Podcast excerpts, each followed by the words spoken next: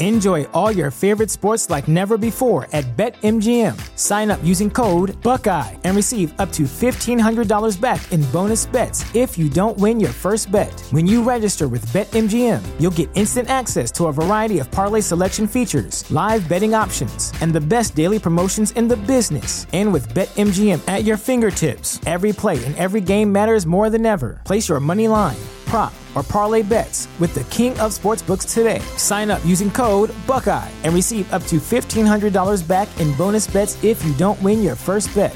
BetMGM and GameSense remind you to play responsibly, twenty-one plus and present in Ohio, subject to eligibility requirements. Rewards are non-withdrawable bonus bets that expire in seven days. Gambling problem? Call one eight hundred gambler in partnership with M G M Northfield Park.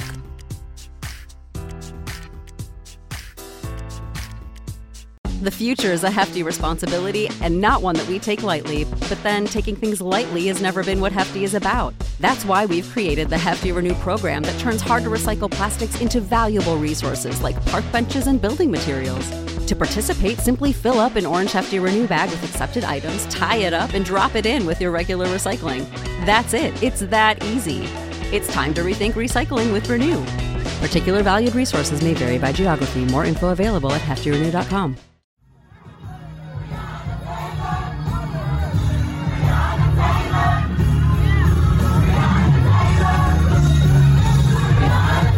This is Make It Plain.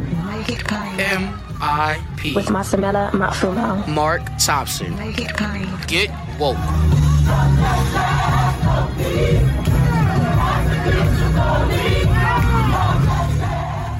Ladies and gentlemen, we're going to go to Jackson, Mississippi, uh, and talk to a dear sister. First of all, this is Women's History Month. I think it's important we definitely highlight African-American women, African women in this month.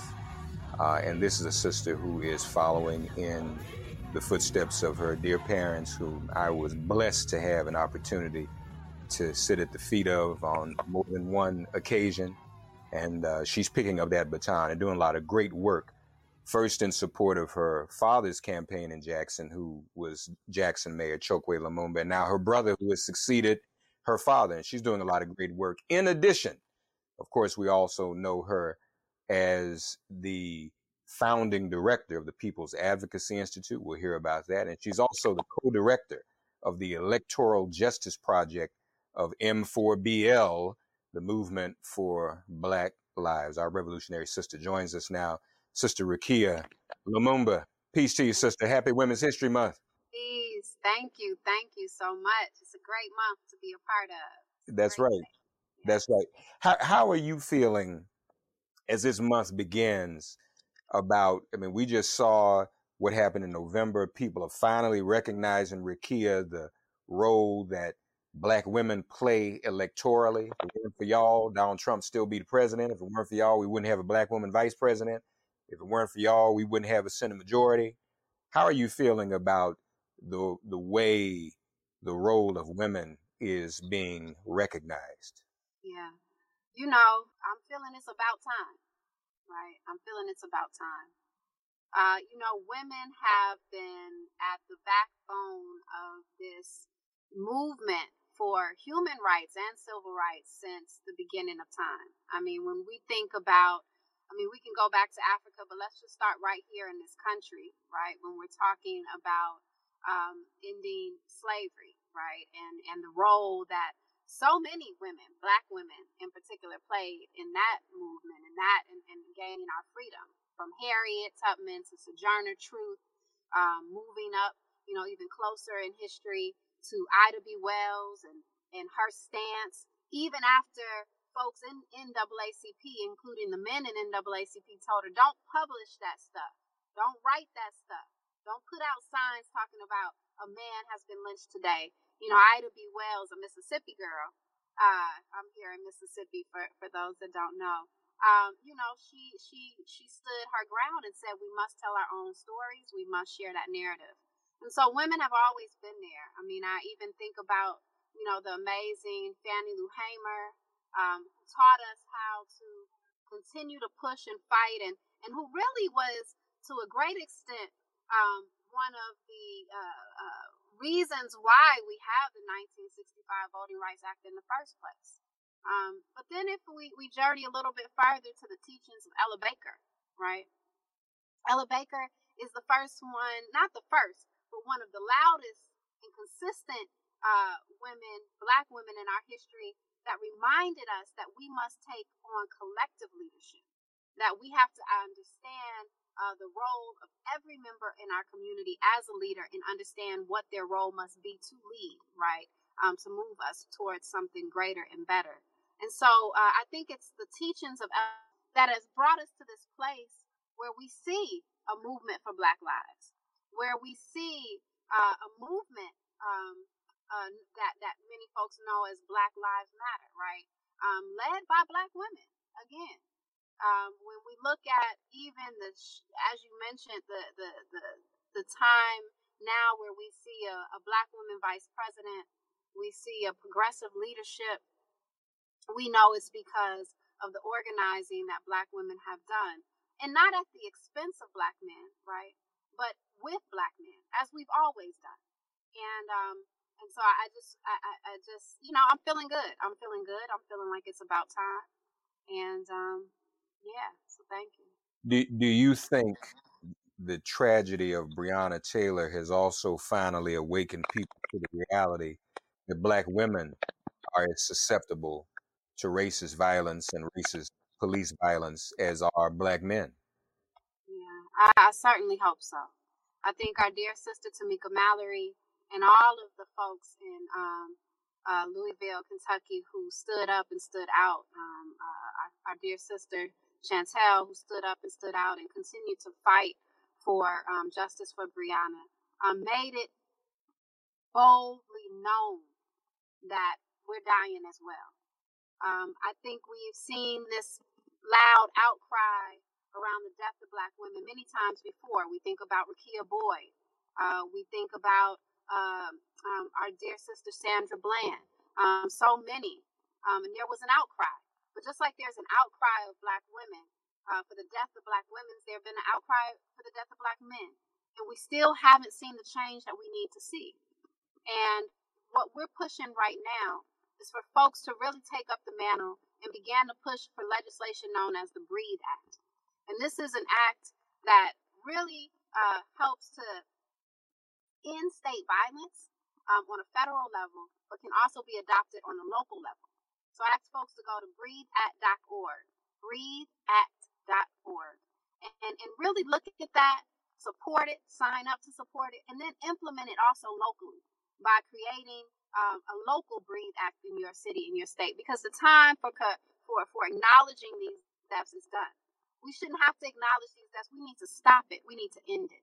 Um, and so, you know, shout out to um, Charlene Carruthers and Um, you know, the, the brilliance of um, Andrea Ritchie and all of those who came up with the saying, Say Her Name, right? Came up with the with the, the, the, the report and the book that really initially helped us understand that Black women are dying as well. And then I would be remiss to say that trans women are dying as well. I would be remiss not to mention that trans women are also dying. And our, our, our trans uh, folks are, are dying, and our gender nonconforming folks. And so it's important that we acknowledge that as well. In addition to advocating for the BREATHE Act, what else is the Electoral Justice Project working on right now? Yeah, so, you know, right now, the Electoral Justice Project, we're really working on building the local infrastructure everywhere that Black people are. And so last year, we had the, the beautiful opportunity to host the Black National Convention. Um, the black, it was, unfortunately, it was virtual, but it was a beautiful, beautiful, beautiful representation of all the amazing work and wins that Black people across this nation have seen. So I really encourage folks to, to go back and look at that, because we need a little encouragement during this time of, of, of such distress, you know. Um, go back and look at it, because we winning. We are winning. And sometimes it's important to, to remind ourselves about our wins so that we can continue to push on. So uh, you can go to the Electoral Justice Project dot org and watch that, the Black National Convention.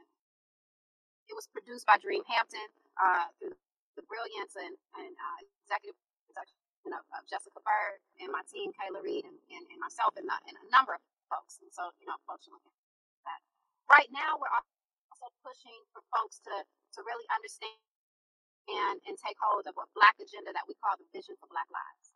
And this Vision for Black Lives touches every issue area that we as Black people have been forced to raise as priorities in our lives. And so from reparations to healthcare to jobs and employment to economic sustainability overall, to policing and state violence, to also criminal justice.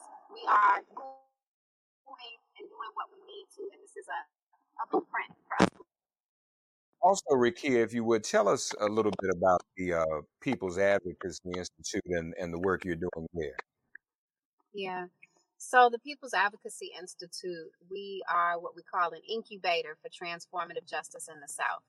It was a project that was a brainchild of me and my father back in two thousand one uh, when I first started law school and had the opportunity to sit at his feet and learn from him in the courtroom and in the prisons and jails, visiting clients, taking notes. And really, we, we, we oftentimes on our way back from uh, many rural communities in Mississippi after working with um, somebody been unjustly incarcerated or given an unfair sentence, we talked about how the system was just so inadequate and so harmful in itself by causing people to have to pay for their own defense in order to have a good defense.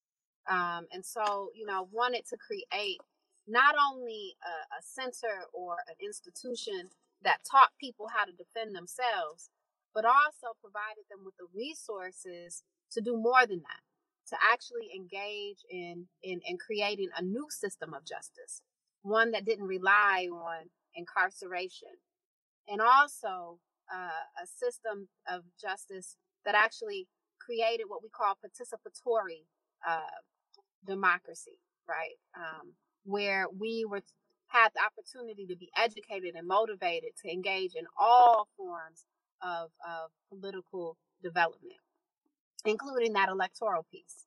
And so at the People's Advocacy Institute, we merge the theory of electoral justice with um, what we call criminal justice, right?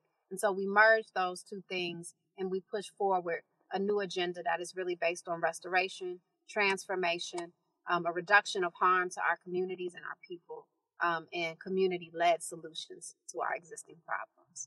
And so we, we lead people's assemblies here in Mississippi as a as a form of people's governance.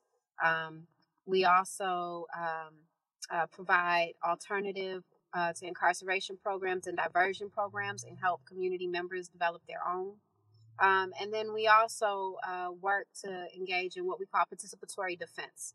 And so we help folks who are lingering in prisons and jails get out through our Mississippi Bail Fund Collective, as well as through Um, our just basic legal support services. Right now, we're working on the case of Leonard Henderson, who was sentenced to two hundred twenty-eight years in Angola prison.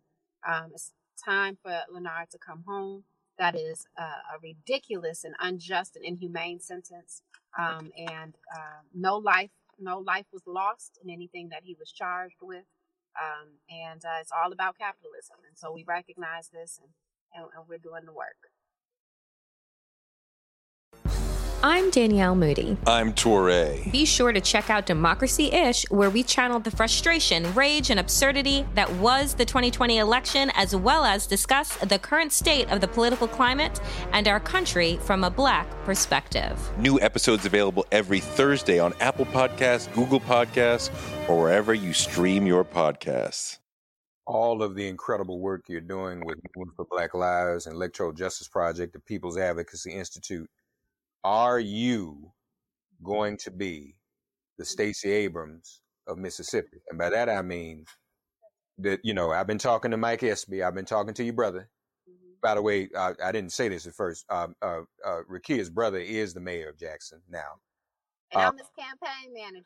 That's campaign manager. That's right. Again, black black women making it happen, happen, y'all. That's right. And, you know, there's a template. There's a recipe, there's a formula mm-hmm. to flip Mississippi if we get our people together. So is that you? Are you going to step in there? I'm not necessarily trying to pressure you to run for office, but are you going to be the one to lead that charge that we can try to flip Mississippi? you know, I, I, I hope I'm helping to lead it now. But there's a lot of Black women around me who are helping to lead it too. You know, um, from the Shambi Lambright, who's been doing this for over a decade, who uh, uh, is over One Voice Mississippi, to Danielle Holmes, who is over the Mississippi Poor People's Campaign and the Regional Poor People's, Southern Regional Poor People's Campaign, to Erika Bennett, who's leading the youth engagement, um, registering thousands. I mean, she's registered over thirty thousand young people in the state of Mississippi. You know, it's Black women here leading this work. And we've seen some change. We've seen some change. We've seen county switched um, to, to, to progressive. And we're looking forward to seeing more. And so I'm a part of it. I, I hope to continue to be a leader in it. And we'll see. We'll see. But we, it, it's going to happen. It's going to happen. It's just it's just figuring out, you know, how long it's going to take us. But it's going to happen. Yeah. Gonna- well, that's good. And and we we appreciate your discipline. And, and and it's no it's no small thing to go back to the South and do that. A lot of us are doing that more and more. You were here in New York at one time, I believe. Ten years. Yeah. Ten years. So, so y'all ain't no small thing to go from the Big Apple to Jackson. You know, that's that's an adjustment. Bless the sister's heart. Mm-hmm. I don't know. I don't know if I'm, if I'm made for that. Look, but uh. Well, look, look, look. My father said, he used to always say, "Come on, let's not compare plantation to plantation." Right. right. The right. The only right. difference is that in New York, we got a little more resources. Yeah. And in Mississippi, you know, a lot of folks, you know, are, are a little nervous to send us more resources because they, they can't see the vision that we see down here around how close change is. So, you know. I, I can dig it. No, you, yeah.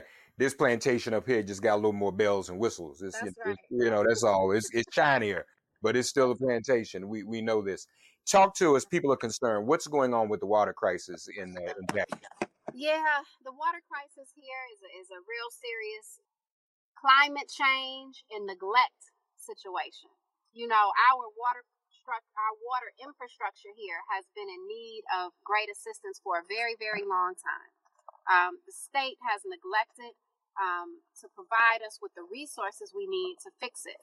And so folks, many folks after the winter storm that we experienced, which really, and, and I want to be clear with folks, was really an ice storm for us. It was it was as if we were in a city that was uh, completely uh, an ice skating rink. Uh, everywhere you looked, all it was was ice. Ice over everybody's driveways, streets. You could not move. Um, it's a, and that's a difference than snow. And considering the fact that most people here don't even own a coat. You see that it's it's February and now I'm back to wearing just my little jacket, right? Um, so our infrastructure here can't withstand that that weather anyway, and so we know that the number one issue is that climate change is real and that it hits Black communities and brown communities and indigenous communities harder than it hits anywhere else. And the reason why is that we know it's that neglect. It's the neglect of our communities by the state and by the federal government. Our communities are not built to withstand that, and it's time for that to shift. Here in, in Jackson, the state has been blatantly disrespectful, uh, has willfully neglected our conditions here as soon as Black leadership took office. And now their narrative is that Black leadership is to blame for our infrastructure problems when these infrastructure problems existed for the past fifty years, right? Before Black leadership even came into office. And so this this continued attempt to to, to, to degrade Uh, the work and the will of, of what people here are doing and the failure to provide us with the proper resources, right? To even take care of the solution, take care of our problems um, and get to a solution is, is, is you know, is, it's just a prime example of white supremacy. It's a prime example of capitalism uh, for the means of oppression and oppressing the people, the very people um, that are paying taxes and, and deserve Um, the right to, to live and be and exist in human conditions. There's no excuse why our folks are still without water. The state has every opportunity to come in to help us fix these pipes, give us the resources that we need to ensure that we not only fix the pipes temporarily, but that we create a sustainable system where no person, no person in Jackson or in any rural community, because the governor doesn't tell you that they haven't even provided water support to the rural communities, which are predominantly Black and brown, that were impacted by the storm. So everybody's talking about Jackson, and Jackson is in a bad situation, but so is Washington County, so is Attala County, Port Gibson, Mississippi, Hermanville, Mississippi, all of these black spaces, and, and the list goes on and on and on. Greenwood, Mississippi, Greenville, Mississippi, all black spaces, all that have been neglected by the state to provide resources for our infrastructure. And it's resources that are ours, that we deserve, that we pay taxes to. And even if we didn't pay taxes, right, we even are human beings and we deserve human rights. So, so are they just refusing to budge? They've just literally on lifting a finger right now. The state is um, is is refusing to provide us with the subsidies that we need, um, and have been for a long time. Um, we had asked for uh, our our administration, the current administration, had asked for assistance um, last year during the last uh, legislative uh, session, and the state denied water assistance to us. Um, denied the, the bill that would have provided that. It would have provided it to us and a number of other poor communities, poor rural communities within the state. The state also, um, at this point in time, uh, provided us with some water support, so they came in and they filled our tanks, um, but has not been significantly helpful in, in doing long-term support in terms of fixing the pipes, which are Uh, eroded and old at this point, and just, you know, across the city it needs to be needs to be fixed. So we got to put some pressure on, on that. You know, the biggest mistake that I think our governor made was that it failed to call for uh, a national emergency and failed to ask for federal assistance through FEMA. And it is the state's responsibility to, to do that. And so where we see people in Texas receiving, um, you know, support, even support for food that they lost during those days of the winter storm, um, support for housing. It has been community members. It has been organizations like the People's Advocacy Institute, organizations like the Mississippi Poor People's Campaign, um, organizations like uh, Missus Move, that have really stood up and taken up the responsibility to care for ourselves, to care for our people. So we've been housing people in, in large numbers through the support of the uh, Southern Power Fund and the Movement for Black Lives. We've been providing people with water daily. We've been providing folks with uh, drinkable water and flushable water. We forget about the, the need for flushable water. We've been providing people with food, hot meals, right? Nobody cook. And we're now looking to see how are we going to be able to raise enough money to provide people with the vouchers they need to actually care for some of the utility bills, the repairs, and the food that people now have to choose. Do I go buy more groceries, or do I pay the utility bill? Or do I pay my rent? Because they lost all their food during this winter storm over the past two weeks. Um, so it's been community members, and it's been small municipalities. So aldermen, um, mayors. You know, we've been working with the mayor of Jackson, the mayor of Port Gibson, aldermen in, in several different counties, and, and they have not even received any assistance from the state. And so helping, it's been a real community, public, private effort from community members and local municipalities. Those listening, uh, Sister Rukia, what can they do? Is there anything people around the country can do uh, to help, either donations or, for that matter, contacting the governor? What would you ask people to do? Absolutely, absolutely. Folks can definitely go to Act Blue and donate to the Mississippi Winter Storm Rapid Response um, Fund. That is the Mississippi Winter Storm Rapid Response Fund. It is a fund that we've created to help support grassroots organizations on the ground that are providing relief to community members. Um, and this across the state. Uh, and so it's in Jackson, as well as we provide assistance to rural communities. Lastly, I would say, um, please also spread the word. A lot of people didn't know that Mississippi was hit by the storm. And we had a lot of deaths here, a lot of people suffering, and we need the support. Um, and we're in this for the long haul. We're not just here um, to provide people with relief right now. We want to make sure that we create the infrastructure to ensure that as more disasters like this occur, that we are prepared. We are prepared to protect our people. And so we're looking at what does it mean to have relief hubs across our state, especially in Black communities and Indigenous and in Brown communities. What does it look like to make sure that every resident has a, a, a relief kit um, to ensure that people are safe. We know that climate change is real, and we have to engage in climate justice. And so we, we're, we're organizing our people as we're, we're providing them with that relief. I encourage everybody to also follow the Red, Black, and Green New Deal by the brilliance of our sisters Colette Pichon Battle, Pichon Battle, and um, Valencia Gunder. And I appreciate you. I appreciate you. I appreciate you. We appreciate you and all you're doing. Proud of all the work. We're going to be letting people know about the Mississippi Rapid Response Fund. I just got some calls before we started talking, folk who want to get involved and do something. So we're going to get fully behind you. Our dear sister, Rukia Lumumba, folks, we're going to be hearing more and more from her. Look out for her. She's doing, been doing great things and is going to be doing even greater things uh, for our people. We appreciate her. God bless her. And God bless uh, her parents as well, who are great ancestors of ours now. And she is uh, continuing uh, in their legacy. And we're so thankful. I know they're proud of you, sister. I know that for a fact. So, that means a lot to me. Thank you. Yeah. Thank you, Rukia. Thank you. Thanks for getting woke and listening to Make It Plain. Please remember to listen, like, subscribe, and wherever you get your podcasts, please give the show a five-star rating. And please do spread the word. Let's all continue to pray for each other during this pandemic and this police-demic.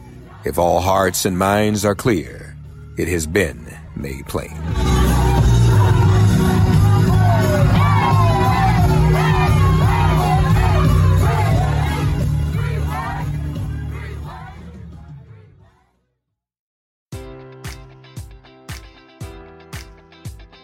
Enjoy all your favorite sports like never before at BetMGM. Sign up using code Buckeye and receive up to fifteen hundred dollars back in bonus bets if you don't win your first bet. When you register with BetMGM, you'll get instant access to a variety of parlay selection features, live betting options, and the best daily promotions in the business. And with BetMGM at your fingertips, every play and every game matters more than ever. Place your money line, prop, or parlay bets with the king of sportsbooks today. Sign up using code Buckeye and receive up to fifteen hundred dollars back in bonus bets if you don't win your first bet.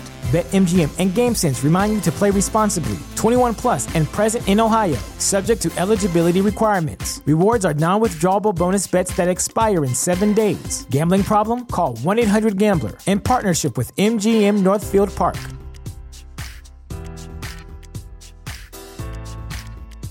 You know how to book flights and hotels. All you're missing is a tool to plan the travel experiences you'll have once you arrive. That's why you need Viator. Book guided tours, excursions, and more in one place. There are over three hundred thousand travel experiences to choose from, so you can find something for everyone. And Viator offers free cancellation and twenty-four seven customer support for worry-free travel. Download the Viator app now and use code Viator ten for ten percent off your first booking in the app. Find travel experiences for you. Do more with Viator.